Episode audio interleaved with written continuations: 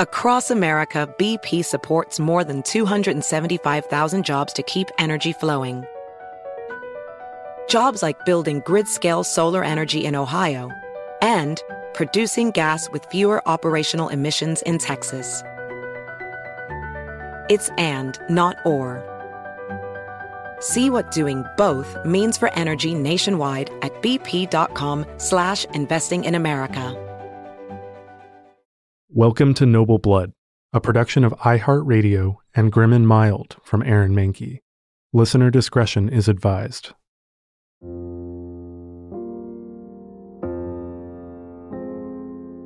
In her early 20s, Frances Howard dealt with two scandals. The first was certainly the more significant, a scandal that occupied courtly gossips for years. The scandal was she was trying to get an annulment from her husband, Robert Devereux. The two had been married in their early teens, and they had had barely any contact before Devereux went on his grand tour around Europe for a few years. When he came back, he had smallpox. So you couldn't really blame Frances for not wanting to go to bed with him, even if she hadn't fallen in love with another man at court while her husband was gone, which she had. Frances was a daughter of the powerful Howard family, and the gossip surrounding the impending annulment gave the court of James I plenty to talk about during the early 1600s. But during the long process of these annulment negotiations, Frances Howard had to deal with the second scandal, much smaller and much easier resolved. Frances had a ring that went missing. The ring was stolen, or so Frances claimed, by a local faith healer who went by the name Cunning Mary. When the authorities confronted Cunning Mary, who did indeed have the diamond ring in her possession, Cunning Mary protested. She said that the ring wasn't stolen, that Frances Howard had given the ring as a deposit in exchange for her help in killing Frances's husband. Cunning Mary claimed that of course she had refused Frances's request, and in Frances's rage at the rejection, she decided that she would frame the old woman for robbery. No one really took Cunning Mary's defense seriously. After all, she was a folk healer with the name Cunning Mary. And Frances Howard, by contrast, was one of the most powerful young women in England.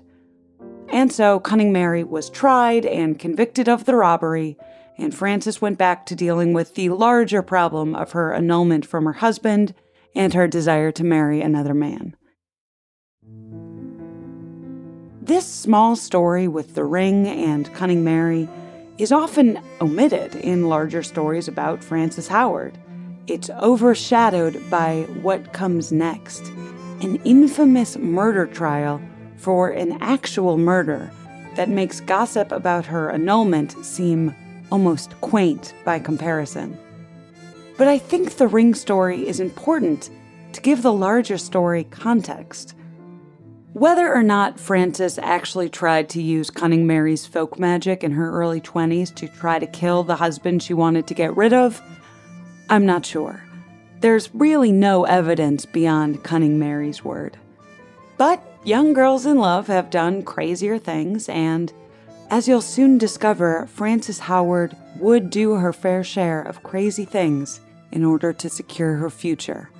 But what I find so compelling about the Ring story is the power dynamic at play. Whether or not Frances Howard was attempting murder, it was the poor woman who took the blame for the missing ring, the poor woman who went to trial, who was convicted, and who faced the consequences. But what I do know is that Frances Howard's life, for being in the 17th century, feels like an all too modern indictment of the privileges of wealth and influence. Frances Howard would only ever be on trial for one murder, but nearly half a dozen bodies would hang because of her. Frances Howard, or as she's known later by her married name, Countess Frances Carr, didn't murder her first husband, nor was she ever seriously accused of it. The murder trial would come later. It would be a public spectacle with people selling tickets for admission. Her first husband would actually be in the courtroom that day. and at least in my imagination, he might have smiled when the judge declared Frances Howard guilty. I'm Dana Schwartz, and this is Noble Blood.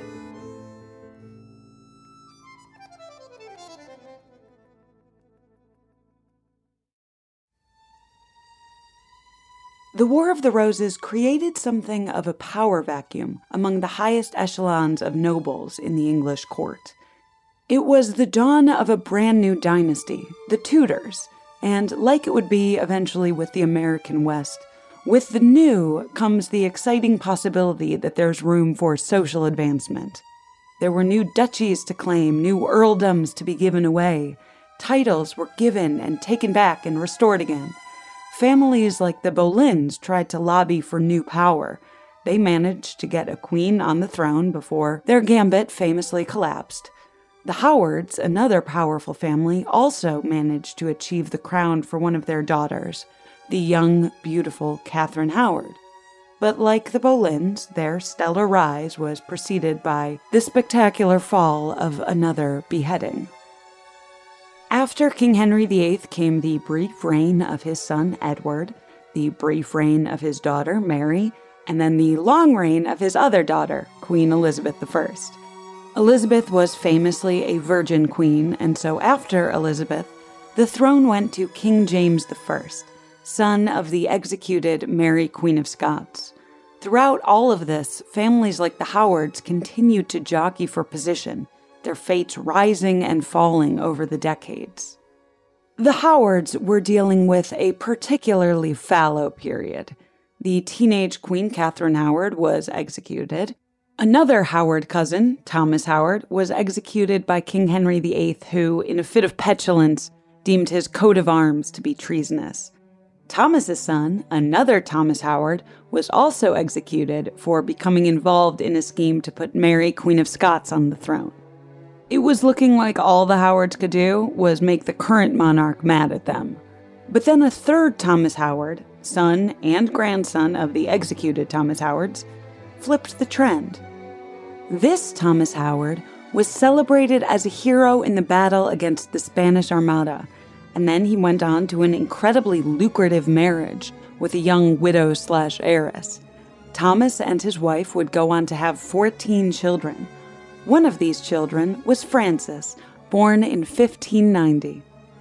And so Frances was born at a precarious but cautiously optimistic time when it came to her family's fortunes. The most important thing for Frances to do was marry well, and so her family made absolutely sure of that. At 14 years old, Frances was married to Robert Devereux, Earl of Essex, who was 13 at the time. While young marriages were common enough in the 16th and 17th centuries, a new line of relatively scientific thinking believed that it was dangerous and a little unseemly to consummate marriages that young. For women, it was thought, uh, correctly, I believe, that they would be too small and fragile to carry children at that young age. And for men, it was believed that if they spent themselves sexually at a young age, it would deplete their vitality and vigor later in life.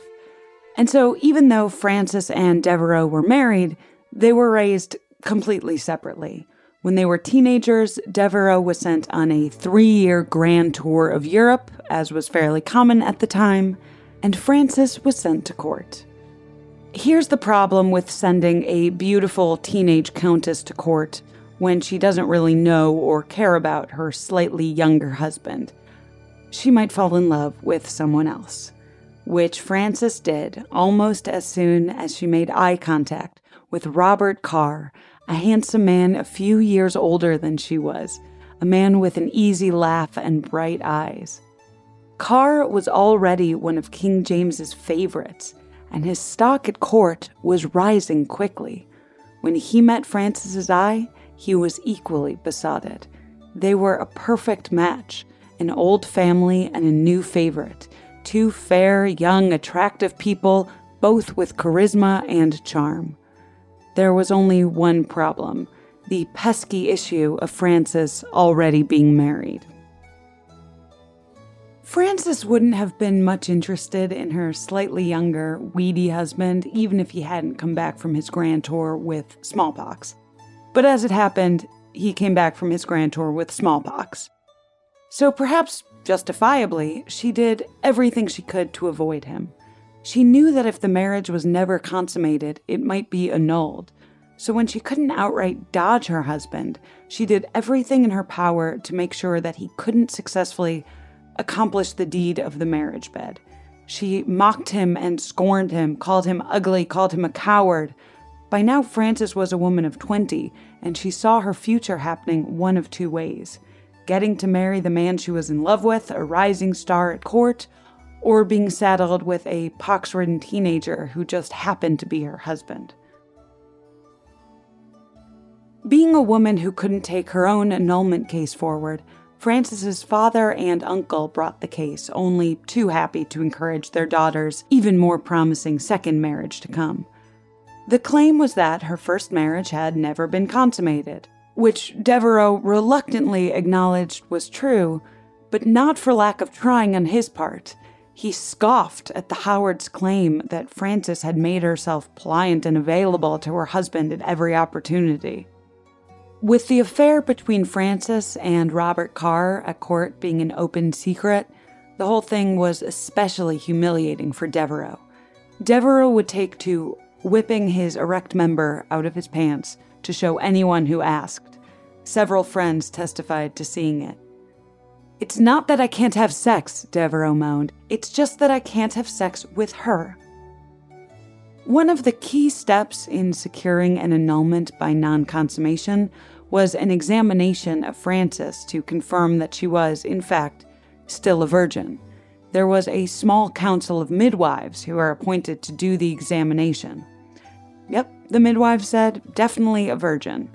But it was slightly less clear cut than that. Frances had insisted on wearing a full veil to protect her, quote, modesty during the examination and so rumors circulated at court that she had actually employed a virginal body double to undergo the examination for her. That was the main gossip piece at court for a while, and there was even a mocking little poem written about it. This dame was inspected, but fraud interjected, a maid of more perfection, whom the midwives did handle, whilst the knight held the candle. Oh, there was a clear inspection. Still, the people in charge decided that yes, Frances Howard was a virgin. But still, the annulment was slow moving to finalize. For one thing, the king didn't want to upset the status quo or upset the Devereux family and their allies. But a larger factor was a courtier behind the scenes, doing everything that he could to prevent the annulment from happening, calling in favors and influence, all to keep Frances Howard from being able to marry her love, Robert Carr. This courtier's name was Thomas Overbury. He was Carr's best friend and closest advisor. He hated Frances, and he believed that his friend was blinded by lust. Overbury would make sure that Frances stayed married to her first husband so that he could save his friend. What Overbury didn't realize was that in the process, he was making some very powerful enemies.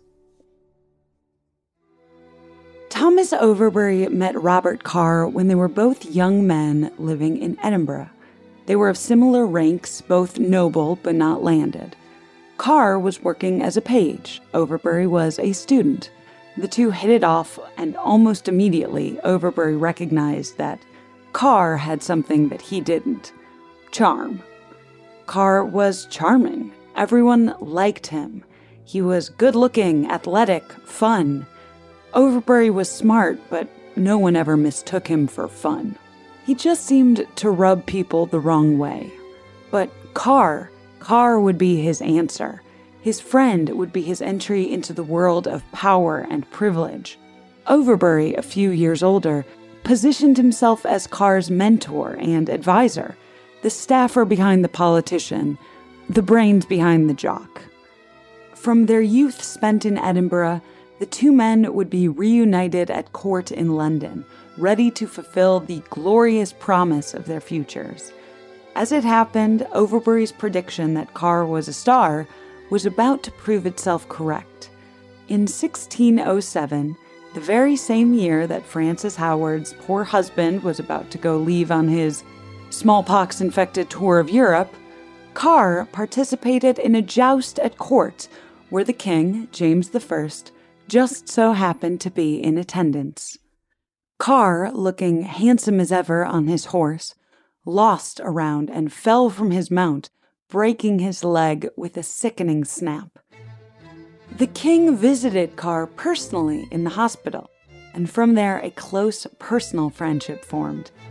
The king spent days at Carr's bedside, teaching him Latin, and then ultimately knighting him, gifting him the confiscated estates of Sir Walter Raleigh, and all in all, just ensuring that Carr would have a favorable future at court.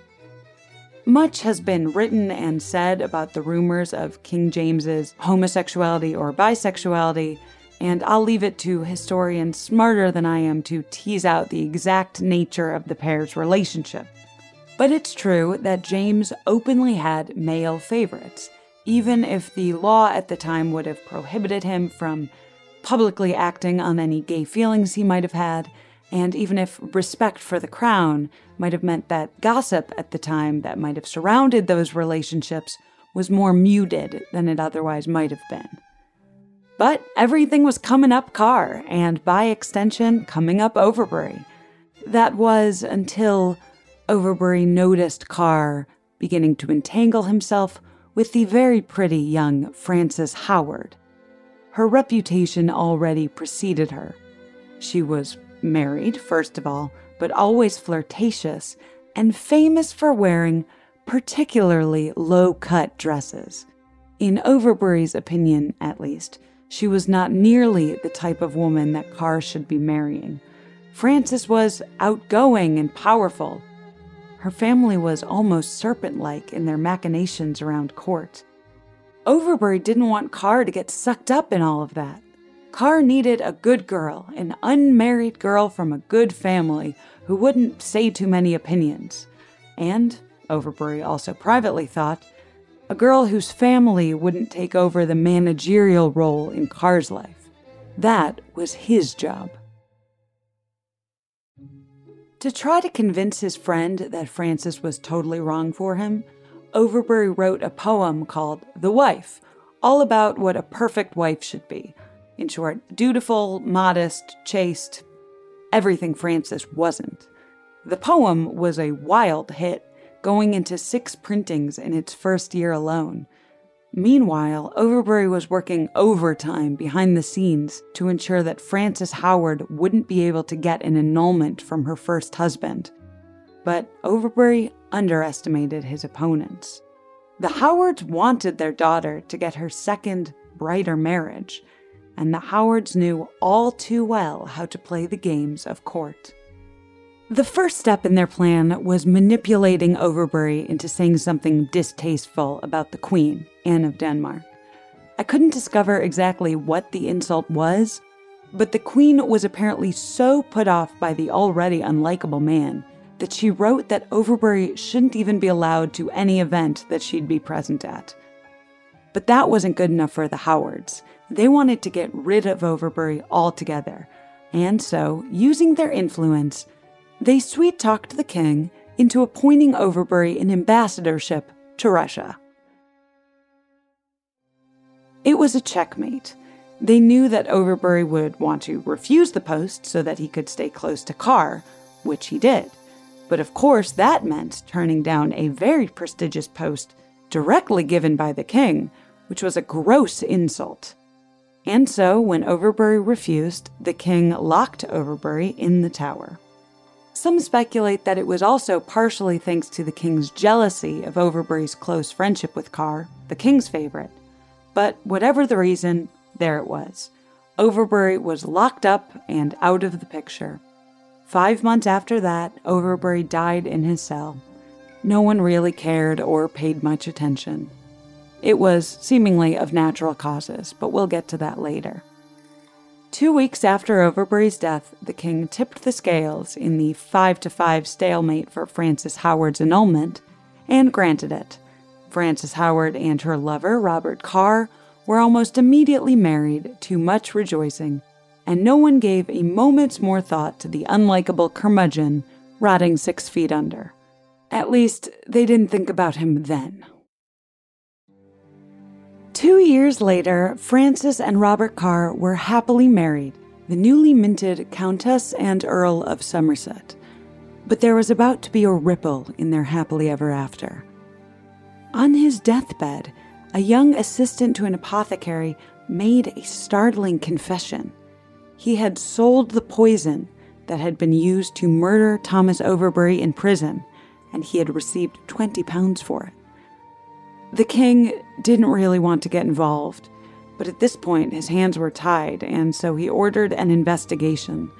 It probably didn't help things that Carr was losing favor, becoming replaced by another favorite.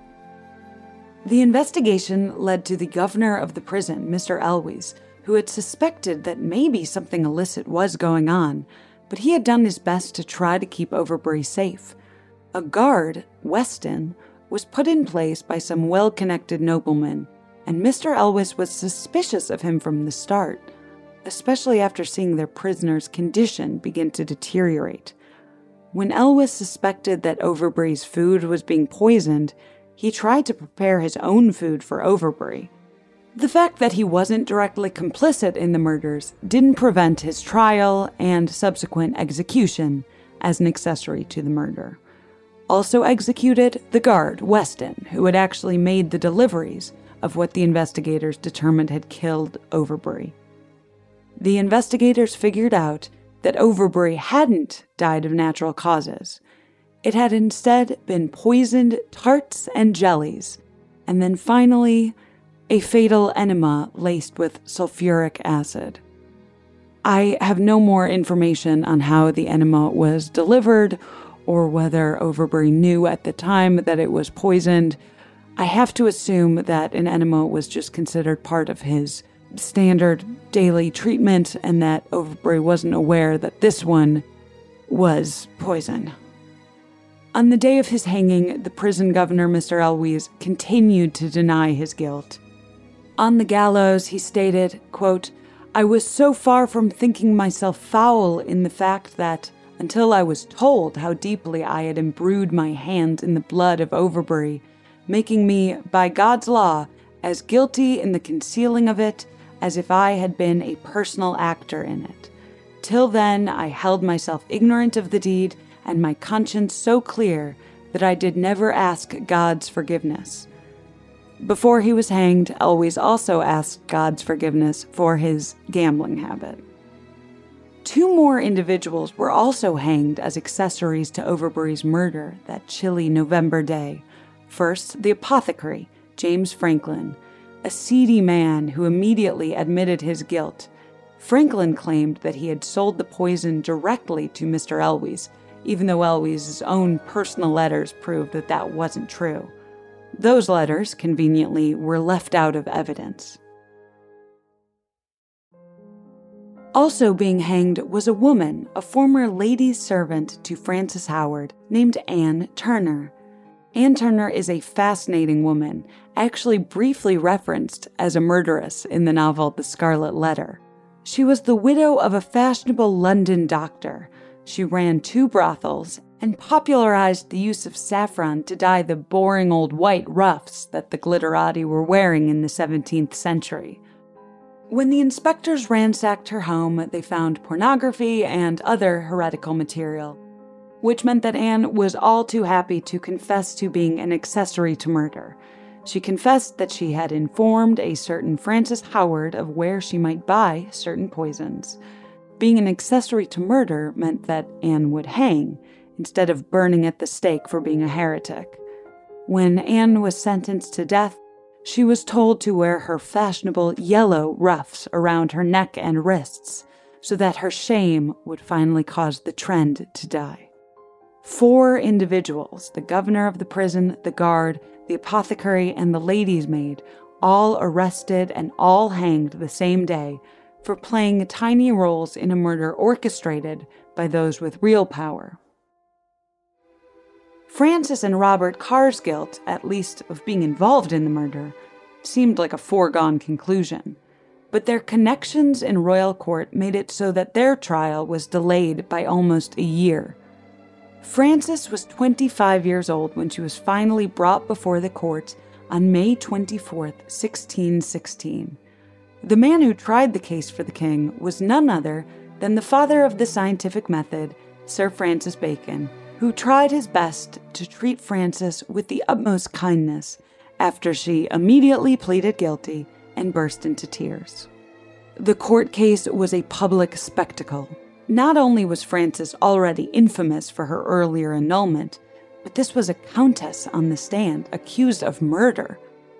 One man was recorded paying 10 pounds for seats for him and his wife in the stands.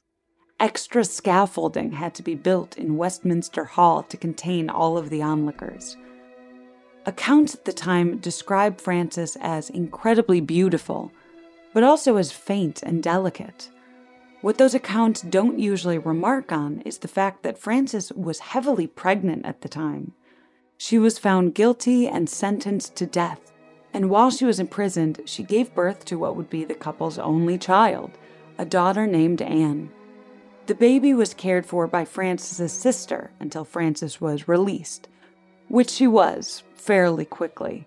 Within months, the king commuted her death sentence.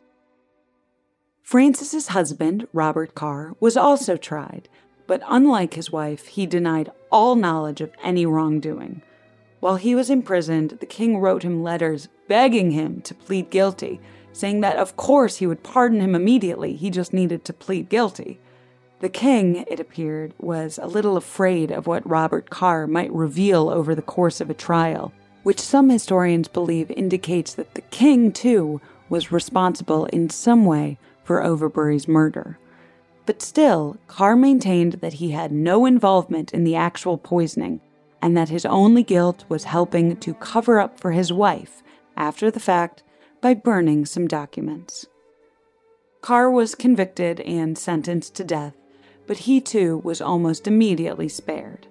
The pair was released from prison, Frances in 1622 and Robert Carr in 1624, and they went on to live perfectly happy private lives in the relative obscurity of Oxfordshire, scandalized, sure, but still wealthy and with their heads still attached.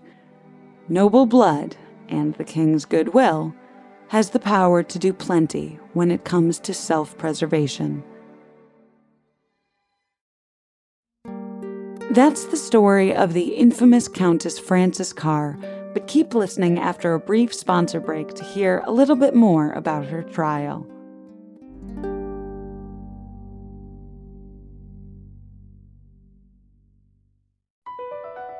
Across America, BP supports more than 275,000 jobs to keep energy flowing.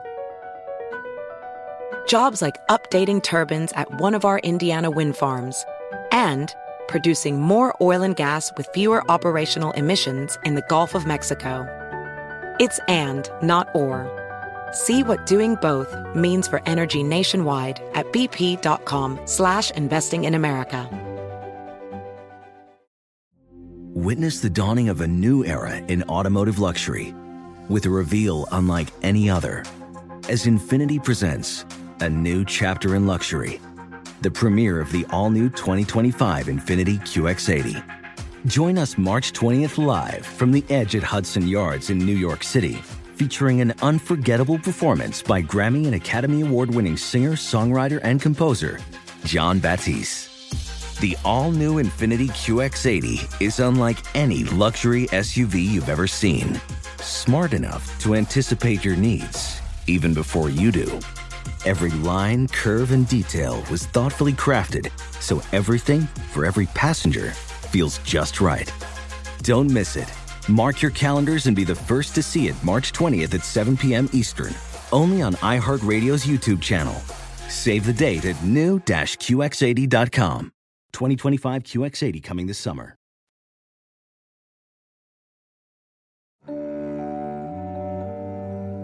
There's actually still some speculation today among historians as to whether Frances Carr was actually guilty or if she was just manipulated into taking the fall because she knew the king would pardon her. But most people do believe that she played, if not an active role in Overbury's death, then at least an orchestral role. Enemies had real consequences in the 17th century. For some, it was truly kill or be killed. But I hope you haven't forgotten Frances's first husband, poor pox-ridden Devereux, who was so publicly humiliated when the entire world had to hear about him being unable to have sex with his wife. Well, he got his revenge. Robert Devereux, Earl of Sussex, was one of the members of the jury during Frances's trial, and he was one of the men who listened to the evidence, listened to her weep, and then proclaimed his former wife guilty.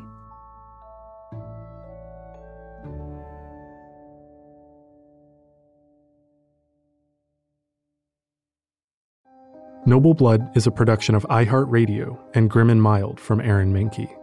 The show is written and hosted by Dana Schwartz. Executive producers include Aaron Mahnke, Alex Williams, and Matt Frederick. The show is produced by Rima Ilkayali and Trevor Young. Noble Blood is on social media at Noble Blood Tales, and you can learn more about the show over at noblebloodtales.com. For more podcasts from iHeartRadio, visit the iHeartRadio app, Apple Podcasts, or wherever you listen to your favorite shows.